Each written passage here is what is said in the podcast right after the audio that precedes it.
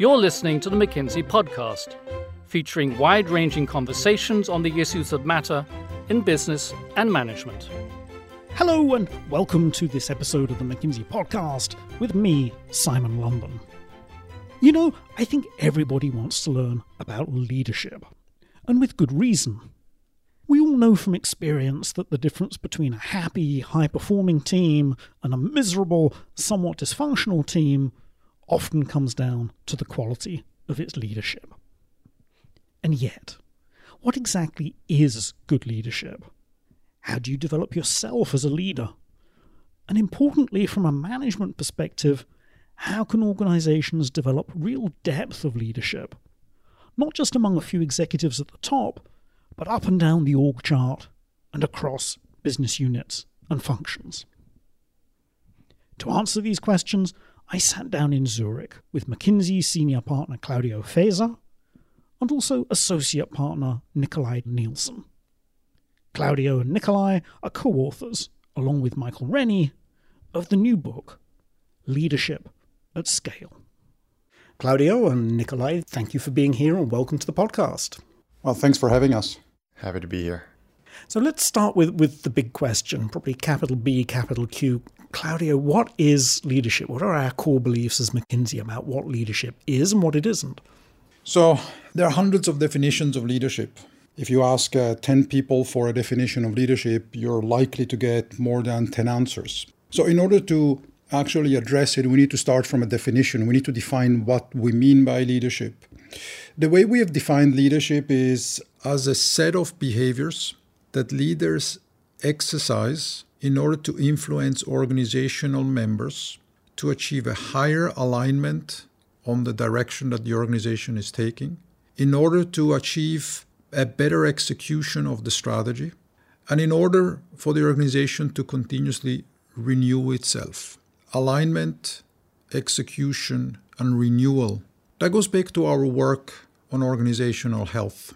We learned that when organizational members are aligned on a strategy, when they execute consistently and effectively, and when they continuously scan the environment for opportunities and continuously learn and renew themselves, that organizations tend to overperform or outperform over long periods of time. So we decided to focus on a set of behaviors by which leaders align, improve execution, and improve the ability to renew of an organization.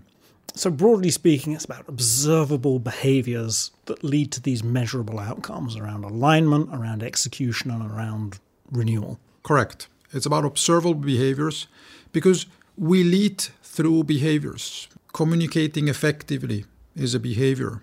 Being able to engage people by listening is a behavior. Uh, giving a direction is a behavior. Leaders influence their environment and the organizational members through a set of behaviors, and that's our starting point. It's not some ineffable, indefinable something. If you develop a perspective about leadership as an innate type of capabilities, there will always be a finite numbers of leaders. But the reality is, if you ask any leader to describe about where have they learned leading, you know, they will always talk about their own personal experience and how they have grown and learned a set of behaviors by which they influence others.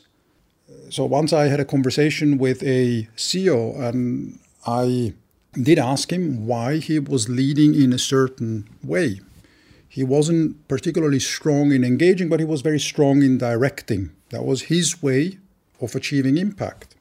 And after a long conversation, he shared with me that he had a very painful experience as a young executive where he had started to bond very closely with his employees. But then, when a cost cutting programs came his way, he had to fire lots of friends. And that created with him a leadership style which was effective but not very engaging. So he became a very directive leader. So that's just to explain that it's our experiences it's behaviors that we've exercised in the past that were successful uh, that basically shape our leadership style. Yes, leadership is a set of behavior in this sense. And a couple of things, a couple of thoughts I have is that um, the reason we focus so much on observable behaviors is because leadership has to be looked at objectively. observable behaviors makes it very, very clear what do we actually see happen on a day-to-day basis on the job. And that helps us analyze whether this is effective leadership or not. One more thought is that uh, leadership is highly contextual. So it is about behaviors, but those behaviors are based on the context. So effective leadership in one context it can be very, very different from effective leadership in another. So that raises another interesting question, which is can leadership be taught? I actually do believe that the concept of teaching leadership might be a bit at the core of some of the problems that we have. Because leadership is a set of behaviors, and because behaviors are learned in practice, not so much in a classroom, but they're learned in practice. Maybe the, the concept of teaching leadership is at odds with, with how actually adults learn. We learn by doing, we learn by trying, we learn by failing. And as we do so, we develop skills. We learn to communicate, we learn to empathize, we learn to direct, we learn to execute, we learn to follow up. These are all behaviors that we learn by trying, by improving, by succeeding. And because we do that ourselves most of the time, I think that this is a bit at odds with the concept of teaching. It's more a question about enabling learning. For us, a leadership development program builds a lot around coaching, mentoring, having people trying to solve difficult problems and being supported while they do so. Because when they solve them, they learn. I'm not sure anyone picked up any leadership skill by sitting in a class and listening to a professor describing a skill, what that really is. There's that famous Henry Mintzberg quote, isn't there, that, that leadership is a bit like swimming. That you can't learn it from books. Exactly. I mean, ultimately, you have to get in the water, and it, it's kind of Exactly. So it sounds almost like we're describing leadership like a, a skill, something can be learned in that way. Is, is that the right way to think about it? Well, partly, I think we look at it a bit a bit broader than that. We looked at the leadership behaviors in the context, and they need to be enabled by both a certain set of skills, but also by an underlying mindset. So let me build on that. From a skills point of view, we look at what it takes to display the leadership behaviors in the context effectively. And if a leader is able to consistently perform those uh, behaviors over and over again, you could say that they have an underlying skill. Right? So leadership behaviors become skills if they're carried out uh, consistently. Now, very often in discussions with leadership gurus or, or studies, or you will hear the word mindset, right? And how mindset is important for leadership. Now, the way we look at this is as follows. For us, mindset is an enabler or a blockage for leadership skills. I will never be a great communicator if I'm convinced I'm not good at communicating. Or I will never engage in courageous conversations if I'm actually always afraid of looking for a discussion or a confrontation. So, mindsets can be very much blockages, but also can enable behavioral change, can, can actually allow leaders to grow and to expand their repertoire of leadership skills or competencies. And so much of our work when we work on developing new capabilities, new skills, new competencies, so new sets of observable behaviors, is at the mindset level. We try to understand why is that leader not behaving the way one would expect in this situation? What might be the mindset that blocks him or her? And we then work at that dimension. And so, is it true that you cannot develop as a leader unless you're prepared to go there? You're prepared to actually engage in some reflection about yourself and your mindsets, and you know that's the sort of underlying hard work. Let me be precise. I think you can be a great leader without doing that by coincidence. You know, you have thousands of leaders that actually don't go at that level, but they have developed their own leadership style that works for them and works effectively in the situation they are. However, what we very often see is when the situation changes, they're not able to change their behaviors because they have not worked at that level. So, for us, when we talk about a leader growing, we talk about a leader developing new sets of behaviors, observable behaviors, that can help that leader be successful also in other circumstances, in other situations. And for that, we need to intervene at mindset level very often or help at mindset level. I think a lot of this is around making increasing the awareness of the leader. And that goes from making the unconscious more conscious and giving the leader a new language to think about how they actually can become a more effective leader. And that starts with them thinking through what is it I'm trying to achieve on the job? What is my strategic imperative?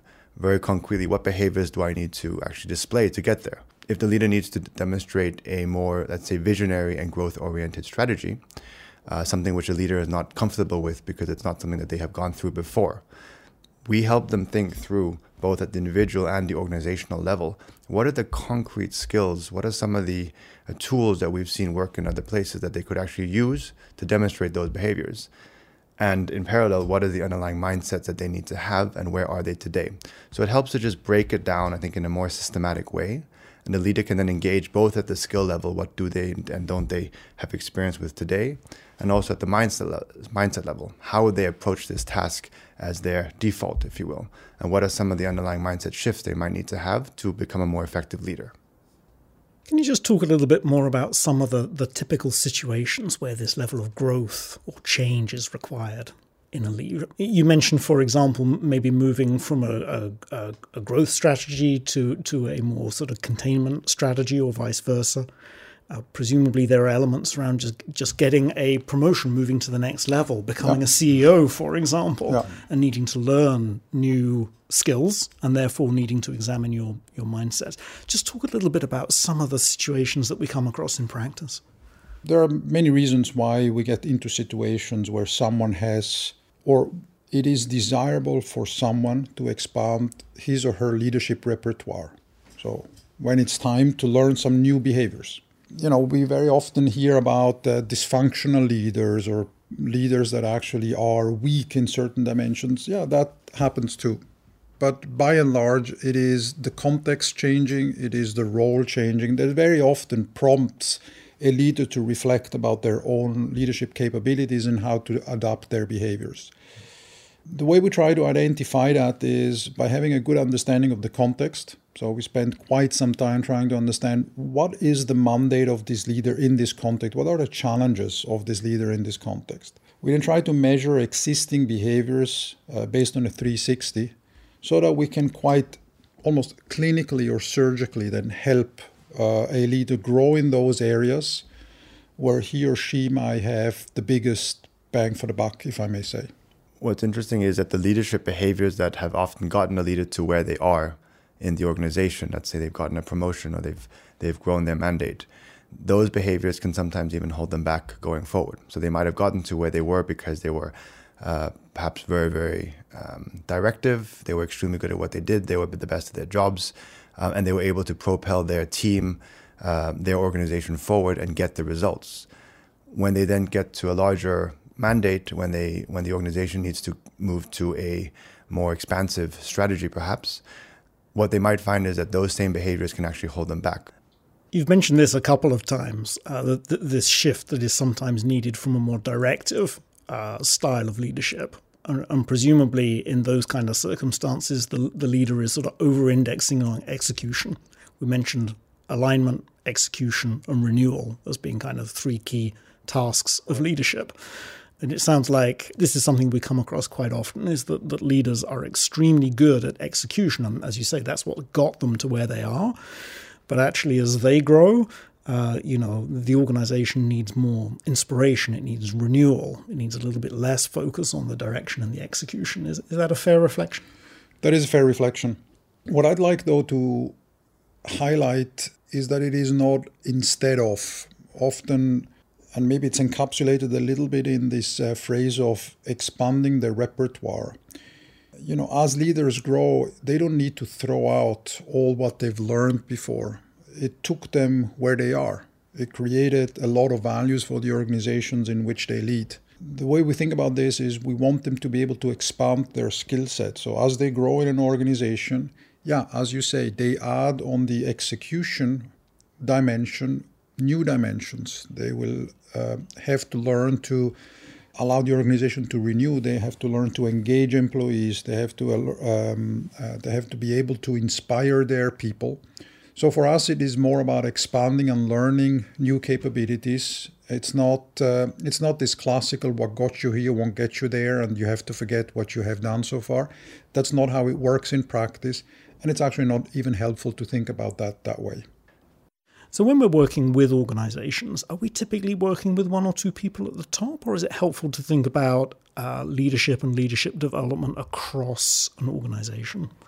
We believe that there is a huge unlock for organizations to develop a cadre of leaders, a sizable cadre of leaders. Our work and our research shows that organizations that build a significant number of leaders tend to outperform those that you know focus on only very few. And that's the reason why we're focusing on our work on developing a large number of people in an organization how many is a large number how many people do you need to touch in an organization for this to be effective well, for us, when we talk about leadership at scale, we start from 50 to thousands of people. This is really about developing leadership capabilities across an organization. It's about making sure that team leaders, department leaders, divisional leaders all learn in a facilitated way a set of leadership skills that will make them and as a consequence the organization more effective. Bear in mind that when we talk about the leadership capabilities of an organization, the organization per se is not as human being. A organization per se carries out behaviors, which is the sum of behaviors of the people that are in that organization. So the more people lead in a consistent and an effective way, the more effective the organization will be. And to build on that, the individuals that are not engaged directly by leadership programs should all have an understanding of what great, great leadership looks like. All the individuals, the thousands upon thousands who are not directly touched and going through, let's say, a formal leadership development intervention, they need to have a very clear understanding of what type of leadership works around here. And there you're talking about a leadership model, right? Actually, something that is explicit that says for this organization, given our strategy, this is what good leadership looks like. Is that right? That's a starting point. I think understanding what an organization needs and what type of behaviors are desirable is a starting point. Is also what we believe is the first prerequisite for successful leadership development programs at scale is a articulated perspective of what is our strategy and what type of behaviors will enable that strategy or help to implement that strategy. That then defines the leadership model. But that's just a starting point. It's just one of the four things that we believe are critical to be able to develop leadership at scale. And give us the others. What are the other three? So we did a lot of primary research for the book, trying to answer specifically the question around what constitutes effective leadership at scale and how do you make that happen in an organization. As Claudio mentioned, the first prerequisite is looking at the specific leadership behaviors, the, the specific shifts that would, are needed to enable the strategy. Uh, some organizations call it value, some call it uh, competency models, but it is a relatively top down set of behaviors that are needed to, to implement the strategy from a leadership point of view. And that's like the situational piece, right? Just to sort of make that clear, it's like what's going to work for us as an organization given our context. Correct. Absolutely. That's step one. The second prerequisite is then looking at who needs to be involved and engaged very actively in the leadership development program. And what we find is that you need to engage a critical mass of what we call pivotal influencers. So there needs to be a critical mass of people in the organization who are engaged and who change the way that they lead in line with the leadership model. In practice, what is a critical mass? In practice, what we find is that around 5 to 15% of the pivotal influencers need to change the way they lead in order to affect the broader organization. The broader organization, people, they change the way that they behave given the context, and role modeling is a very powerful uh, element of that context, especially role modeling by leaders. Uh, that can be both uh, superiors, leaders in the organization, but it can absolutely also be uh, peers and subordinates, but who have a influential role, a visible role in the organization, who the rest of the organization will take notice of. Okay, so that's the second step is the how many people do you need to touch? It's the second key design question. What comes after that? So we talked a bit about the what, a bit about the who. The third element is looking at how do you architect the programs for behavioral change. What we find is you need to architect the programs with modern adult learning principles, which are very much grounded in neuroscience and grounded in how individuals learn and change behaviors. People learn by solving difficult problems by themselves. So that's core in every leadership development program is we try to get people being stretched and trying to solve challenging issues, challenging leadership situations. Be that having courageous conversations, be that communicating better, be that executing better with their teams. And the way we do that is by not only giving them tough uh, objectives and tough tasks, but we, we also help them. We coach them, we mentor them, we give them opportunities to reflect on their behaviors in a guided way. That's what best practice adult learning is, and that's what we try to apply in our work. But the key thing is there are real projects going on through the leadership development program. Correct. This is, this is not just simulations. It's not just no, sitting in the invent, classroom. We don't invent problems. We ask them to take their own problems. It might be making the budget this year. It might be entering a new market. It might be developing a new product. Whatever they are asked to do that is difficult, challenging, demanding for them, we focus on that. And we try to help them in their situation, in their real life situation. When they go home, uh, they try to solve a problem, they think about it, they try to find a new solution that they can apply the morning after. That's when people learn, and that's where we try to be. So that's the third element, which is how do you actually design the learning? How do you execute the learning? What's the final piece of the puzzle? Well, the final piece of the puzzle is uh, you can't ask people to change their behaviors if the systems in an organization don't support that. If the incentive systems, if the leaders around you, if the narrative in the organization doesn't support that, people won't change their behavior. We cannot ask them to better execute if in the performance reviews their superiors, the leaders that they report to, tell them a different story and say, oh, you need to be much more visionary. It is important that there is consistency in the systems supporting an organization. So the communication by the leadership or the top leadership, the incentive systems, the processes need to be able to support the desired behaviors that we want to see in leaders. So when we spend time working with organizations on developing leadership at scale, we spend time trying to understand what is the leader going through day by day? What in, what behaviors are is he or she expected to exercise given the incentive systems, given the organizational structure, and given how leaders above them are leading? And is that typically around the human resource performance evaluation incentive structures? It sounds like that's going to be, you know, a big component of this. That's an absolutely big component of that. So we do look into performance management and incentive systems. But we also look at the organizational structure and what type of behaviors does the organizational structure actually need to work effectively. So if you have a very functional organization, as an example, you need to work a lot on collaborative behaviors so that you can reach out of your silo and talk to someone else in another silo and find a common solution. That is a leadership skill. That is a capability of operating in a functional or say matrix organization. Now, if you're organized this way, uh, we can spend a lot of time talking about how to manage the P&L and how to execute top down it won't really work. So for us, it's very important that an organizational structure, the operating model in which someone acts and behaves, is aligned with the behavior that we're trying behaviors that we're trying to help develop. It could go well beyond the performance evaluation system and how people fill in the forms and take the feedback. It's absolutely right. The performance evaluation, it's where we start. We try to understand what it is, but we, we try to take a broader perspective at the end of the day, we're trying to set up the context to help enable the leadership behaviors that are most desired and effective in that context. Uh, and that does require a quite broad point of view. So, as claudio mentioned, performance evaluations is a starting point. But then you look at the operating model, you look at the decision rights. If you're asking a leader to um, act in a certain way but not giving the authority to do that, that does not work. And even more broadly, we look at the context because we know that individuals, both those on the programs themselves, but also their colleagues, they also need to have the right context to shift how their behaviors actually are aligned. And that whole ecosystem is an extremely powerful determinant of, of the individual's behavior. And that looks at everything from the communication to the role modeling to the performance management, the incentives, uh, and the operating model. It sounds like a lot of work. It is. But let me also say, though, that much of this work is being done anyway. And this is more aligning the stars, if you so want. It's making sure that when when the performance management system is being looked at, it is consistent with the behaviors we want to develop. When leadership behaviors are being developed, that we ensure that they're aligned with strategy and context.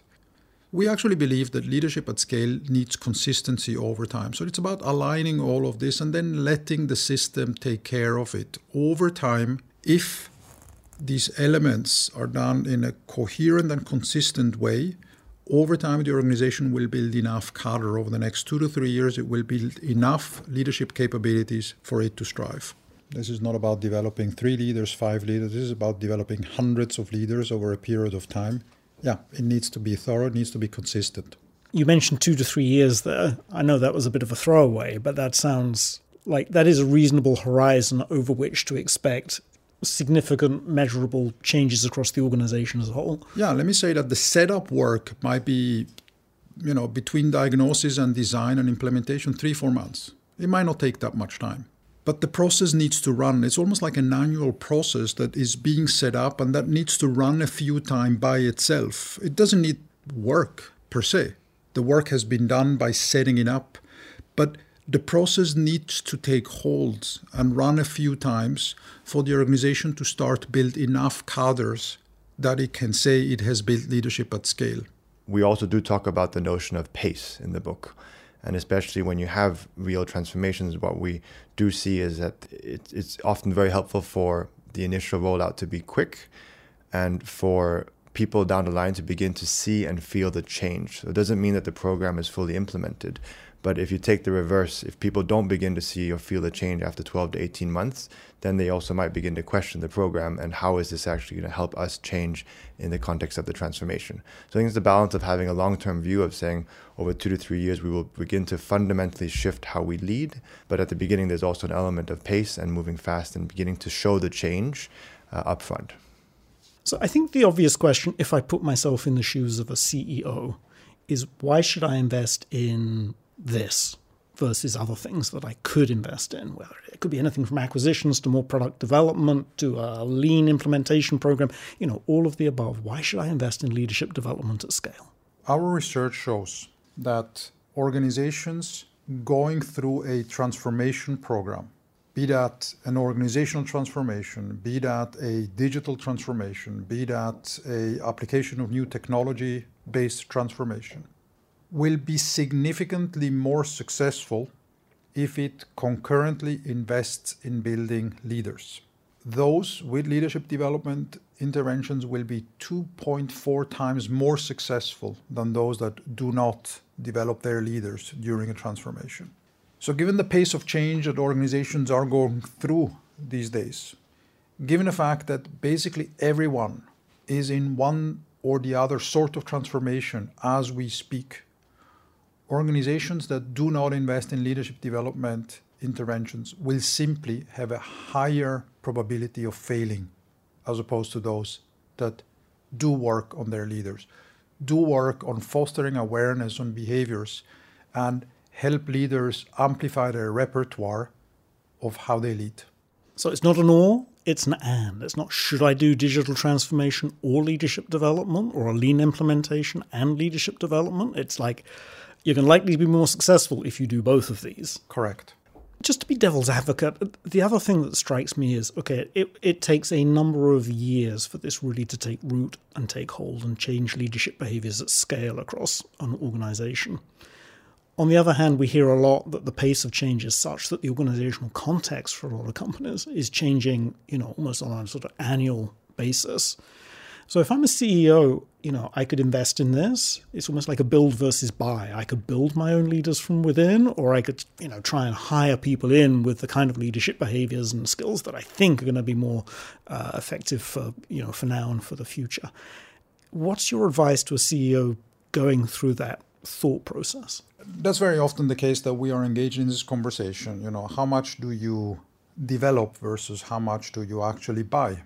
And while the context is different, I think as a rule, uh, let me say the following thing it is always a combination of both. To the extent uh, to which you want to go external, it obviously has an opportunity in that it is faster in terms of fostering the leadership behaviors, but you also lose a lot of history, you also lose a lot of experience and understanding of the organization and of the industry. And therefore, it's always a question of what the right balance is. It depends a little bit from the practice, but in, in practice, it will always be a combination of both. So, in reality, a kind of rip and replace strategy where you're taking out a whole layer of your organization and trying to bring new people in seldomly works. Seldomly works, right.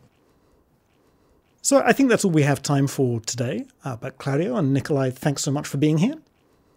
Thank you for having us. It was a pleasure. And thanks as always to you, our listeners, for tuning in.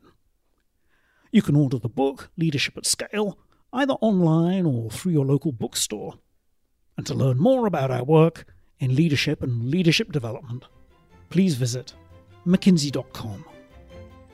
You've been listening to the McKinsey podcast. To learn more about McKinsey, our people, and our latest thinking, visit us at mckinsey.com or find us on LinkedIn, Twitter, and Facebook.